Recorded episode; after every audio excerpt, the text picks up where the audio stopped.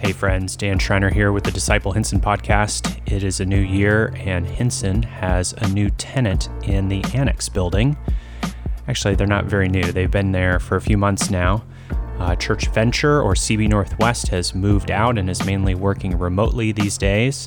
And First Image has moved in. Uh, Larry Gadbaugh, the CEO of First Image, and his team uh, promoting sanctity of life and image of God issues. Um, are doing good work, and we have partnered with them for some time. So it's great to uh, hear from Larry today and to continue to support this important gospel work. So I hope you listen and enjoy.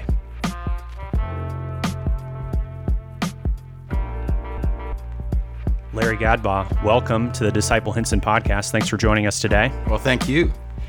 Uh, Larry, who are you?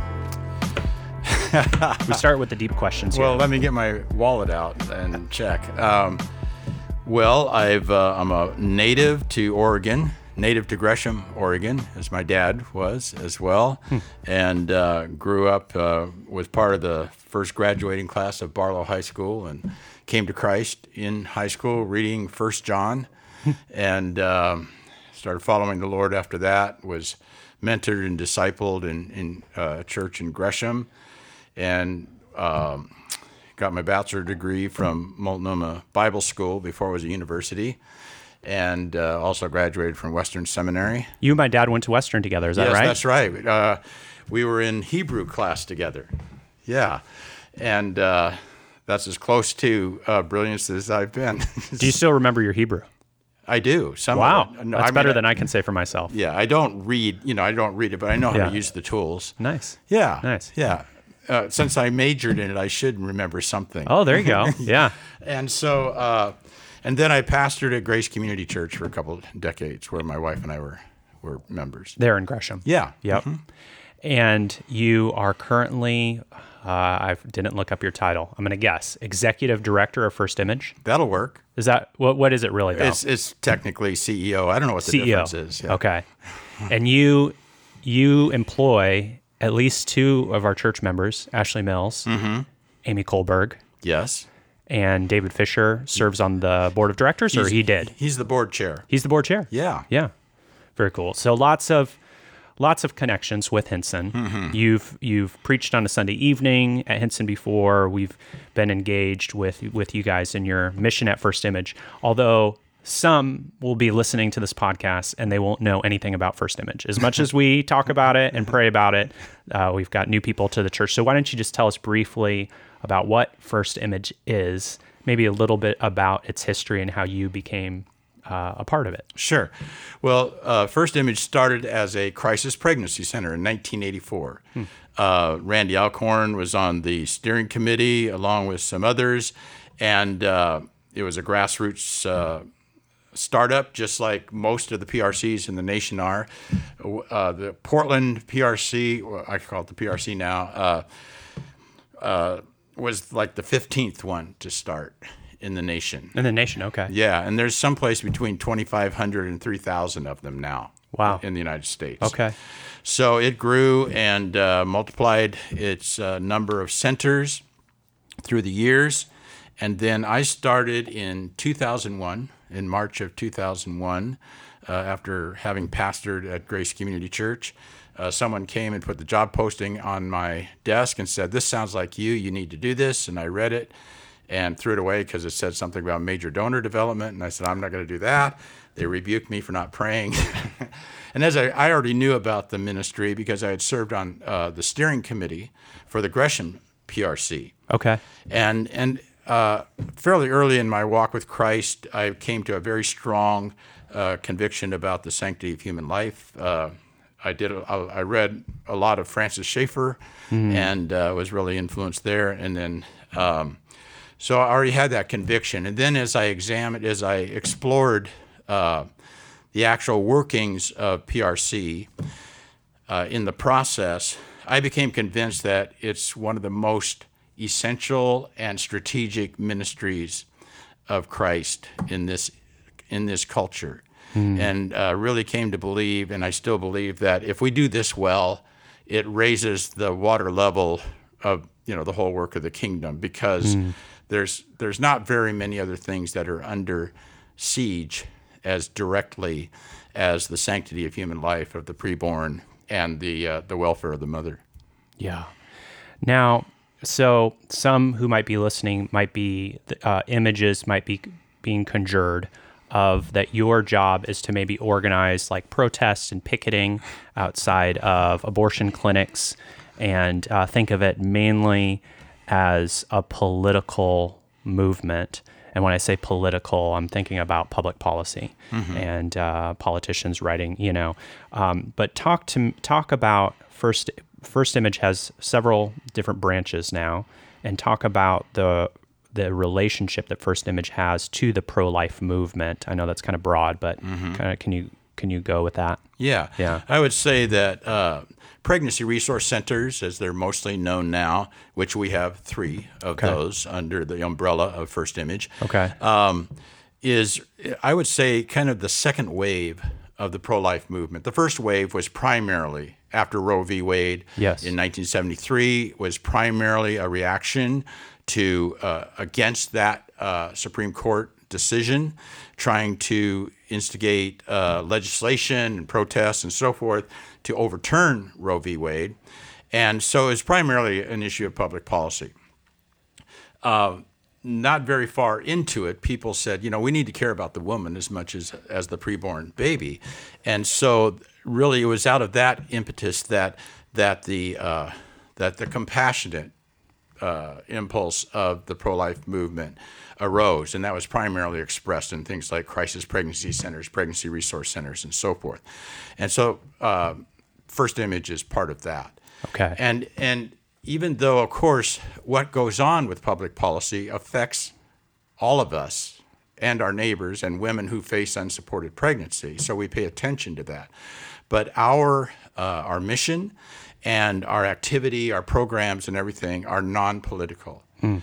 It's really focused on the gospel, it's focused on loving our neighbor, loving the neighbor who is impacted by. Um, by unsupported pregnancy and and by the public policy because the the voice the dominant voice of our culture around an un, uh, an unplanned pregnancy is uh, actually promoting of abortion, almost every public institution. Sure. So really, it, it falls back on the church, the Christian community, and ministries like pregnancy resource centers to be that uh, that more uh, that wiser, more compassionate voice that really treats everyone involved in that uh, relationship and, and in that pregnancy, treats them all as if they're actually created in the image of God. Yeah.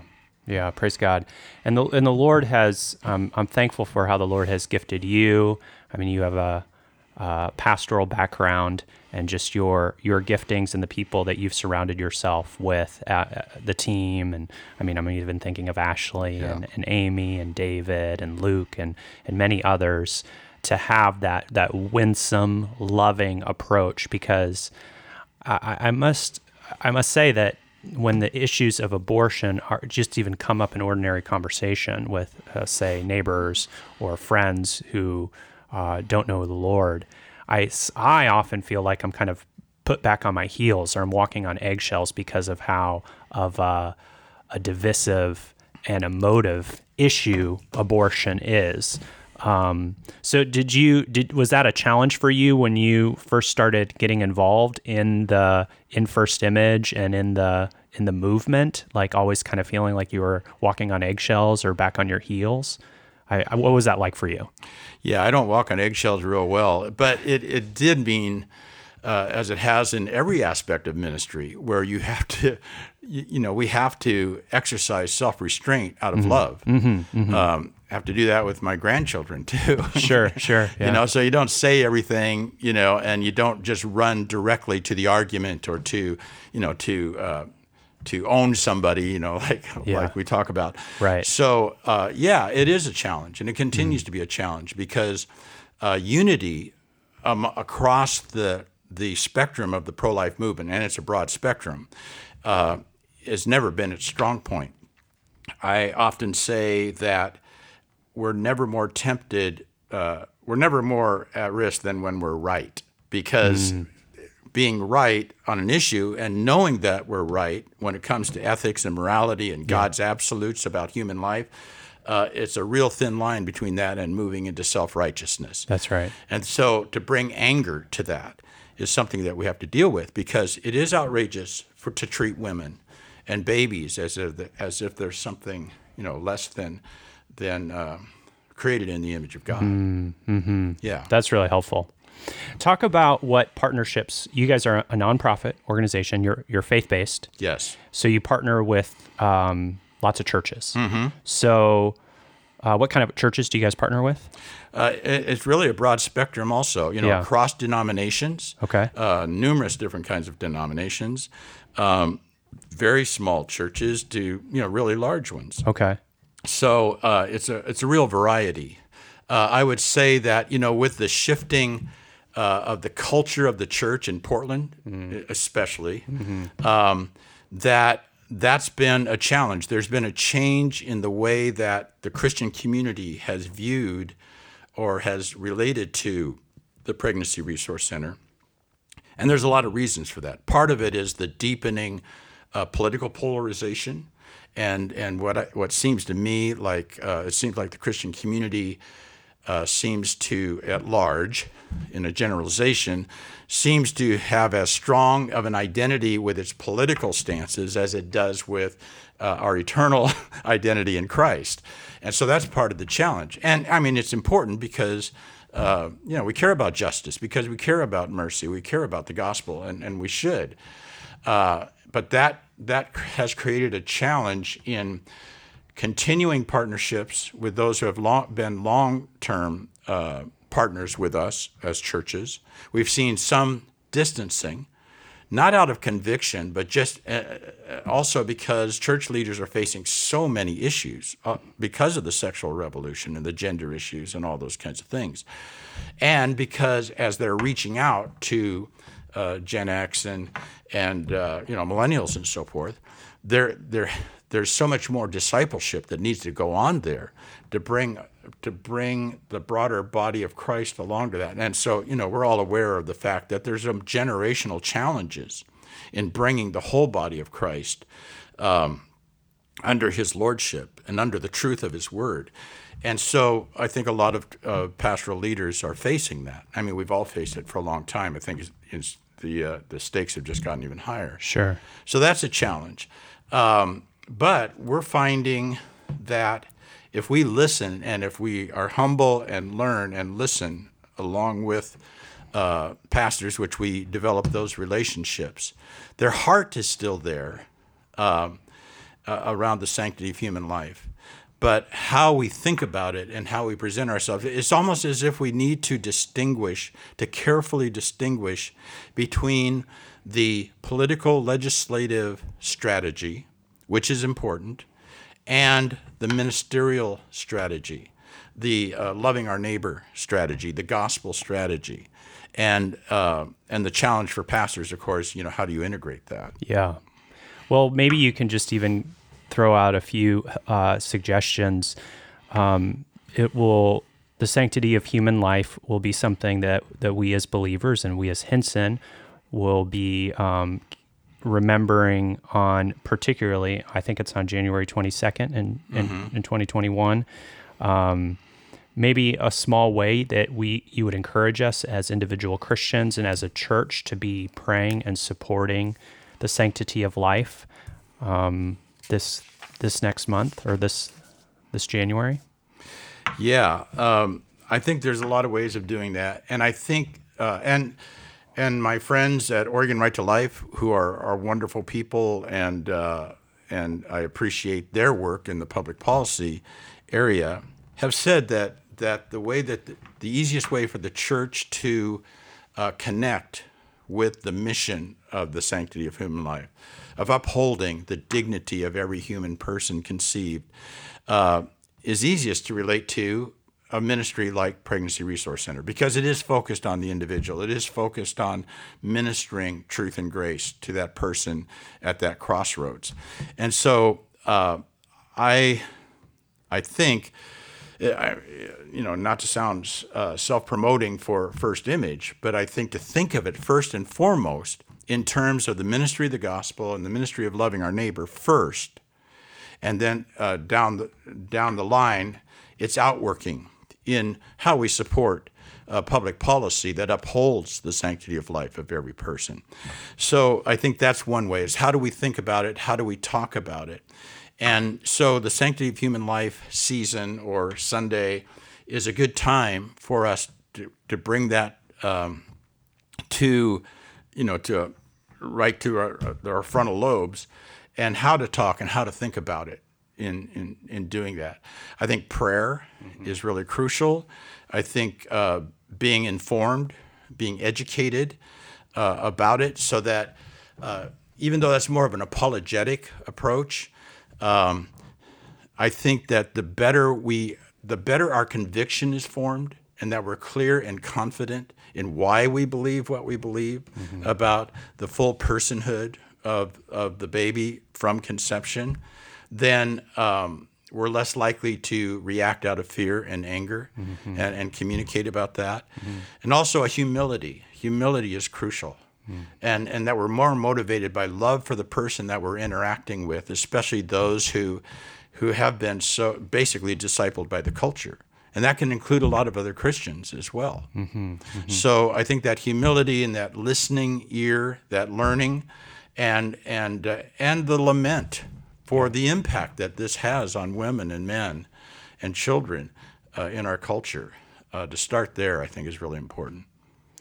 That, actually, that's given me a good idea. We just recently, or within the last few years, introduced as one of our categories of prayer on Sunday mornings as prayer of lament. That's so, wonderful. what an appropriate um, thing to lament uh, this this month. Mm-hmm. Um, do you guys are you guys going to do the baby bottle uh, campaign fundraiser in this next month, or you're going to nix it because of COVID?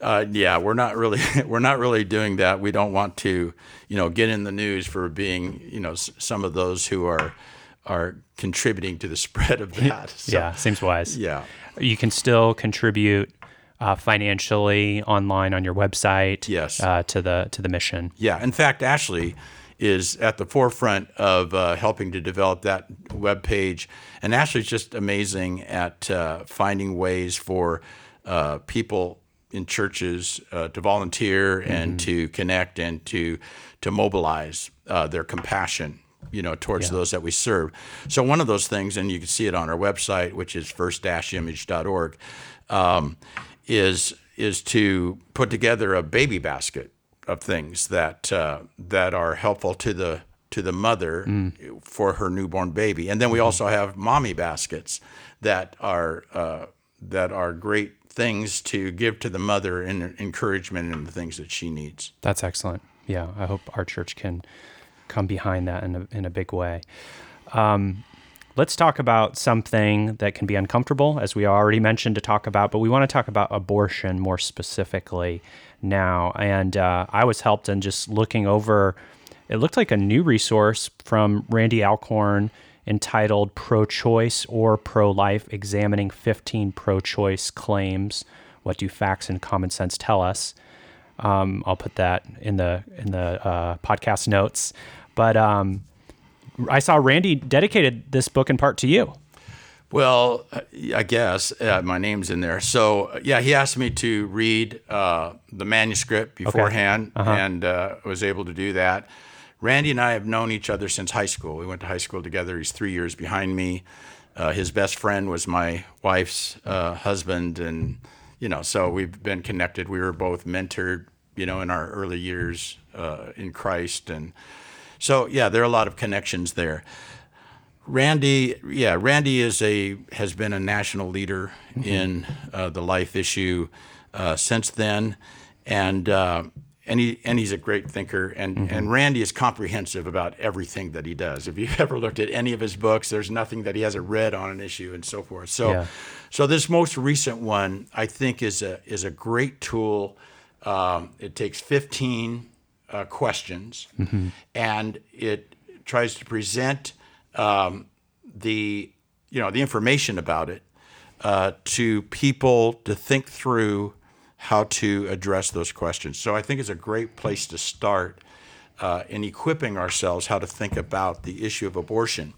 Um, and by the way, if if anyone, any of your hearers here, uh, want a copy of it, Randy's given First Image free copies of it. So we'd be, we'd love to give it to you. We can Oh, run, we can run across the annex and Yeah. provide it. Yeah. you here. No, I, I would, we would love to provide that resource. We often give, we are big on giving away books here at Hinson. So that sounds really helpful. Uh, so you, you would recommend this book. It's dedicated to you. You're friends with Randy. You kind of have to recommend it, but you think it's a helpful resource. I, I willingly recommend Well, it. Yes. good, good. Um, we we've talked about uh, talking about abortion in the church and as Christians, how that can be difficult.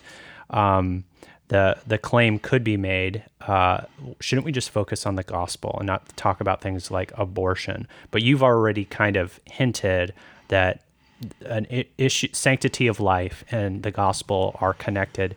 Can you take like a minute or so to con- to connect the dots for us? How is an issue like abortion connected to the gospel and the mission of the church? Well, abortion highlights the fact that we don't we don't even agree in our culture about what a human being is and what a person is.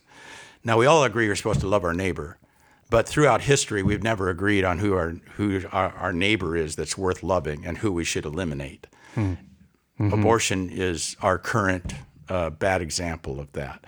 So uh, in and so I think that by uh, having a Christ-like commitment and action on loving our neighbor who are who are facing unplanned preg- pregnancy, it forces us to integrate the great commandment and the great commission, and that we we are signposts to the gospel by the way that we treat the least among these. Throughout the prophets, it's the test case for whether Israel got it about what it meant to love God was how are you treating the widow and the orphan? Yeah, yeah, James 117 or 127 says the same thing. yeah, So it's a test case for whether we're really getting the gospel. right. Any th- any rules of engagement? Like, do you cringe when you hear certain phrases or statements about abortion, and you're just like Christians just shouldn't say that, or you know, any any any thoughts there? Well, again, I think that uh, especially on an interpersonal interaction, is remember uh, uh, the the thing that's convicting to me is that the first thing I should do is that I should uh, think about the person I'm talking to, and uh, treat them as if I believe they were created in the image of God. and so that takes me down a couple notches right there. Yeah. So while I'm arguing for the full personhood of the preborn, I don't want to treat the person across the table as if uh, I think they're subhuman. So uh, I'm an eight on the Enneagram, so you know I have an issue with this. So um, I think praying about this, these are opportunities for us to humble ourselves and to repent. Uh, of our own, again, our self righteousness and our pride in these things. Because these, I mean, I get exercised about this, so we have to, we have to bring that, you know, under Christ's lordship. I think uh, listening, again, it's, it's so basic. Listen to the person. Hear what is it that, and ask the question, what is it that brings them to their perspective on this? Usually it's not, uh, not always, but usually it's not terribly deeply thought through. And so learning how to ask questions, I think of John chapter 4 you know the way jesus jesus knows how to reveal the help the person reveal their heart to themselves. And i mean that's important in evangelism. And and so to practice that love of the gospel for the person we're helping them to come to the light to the truth. 2 corinthians 4 says that that uh, people are blinded to the gospel because the god of this age blinds them to the image of god and so um, there's a blindness, there's a spiritual warfare here. So, you know, prayer again is absolutely crucial.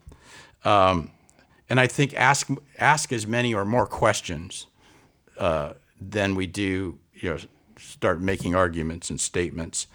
Uh, offer resources that that fit. Mm-hmm. So an apologetic, if if the questions are initially apologetic, you could use a, a book like Randy's. If it's mm-hmm. another kind of thing, you know, then then something that that fits, and make yourself available to mm-hmm. assist. And conduct the conversation in such a way that it leaves it open for further conversation. Instead of seeing it just as a transaction, as an initial transaction uh, that you have to win. Now, those are just basic things, you know, about the way we relate to people, but they certainly, they certainly apply to a volatile issue like abortion. Now, when you're talking to someone maybe that you don't know um, on a deep level about this issue, especially if they're they would identify as pro-choice, are you do you have it in the back of your mind that you, it's there's a very good chance that you're talking to someone whose life has been touched by abortion? Absolutely. Yeah.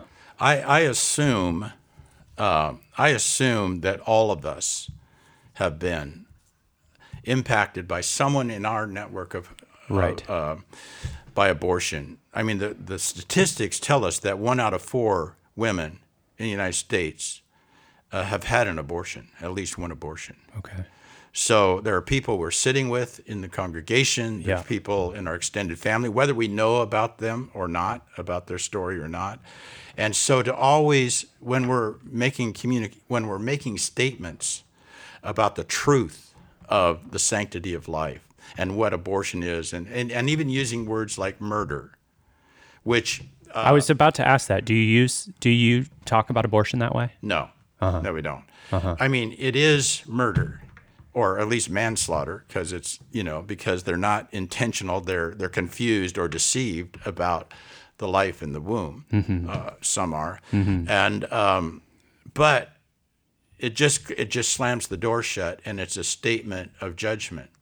So uh, to talk about it publicly like that closes the door um, I think that if if our if if our uh, if our motivation of the gospel is to go after the lost sheep, uh, then you know the one that's that's strayed, and there's a lot more than one, um, then we do what we can to, to open the door rather than close the door. Not compromising on truth, but there's a time for that.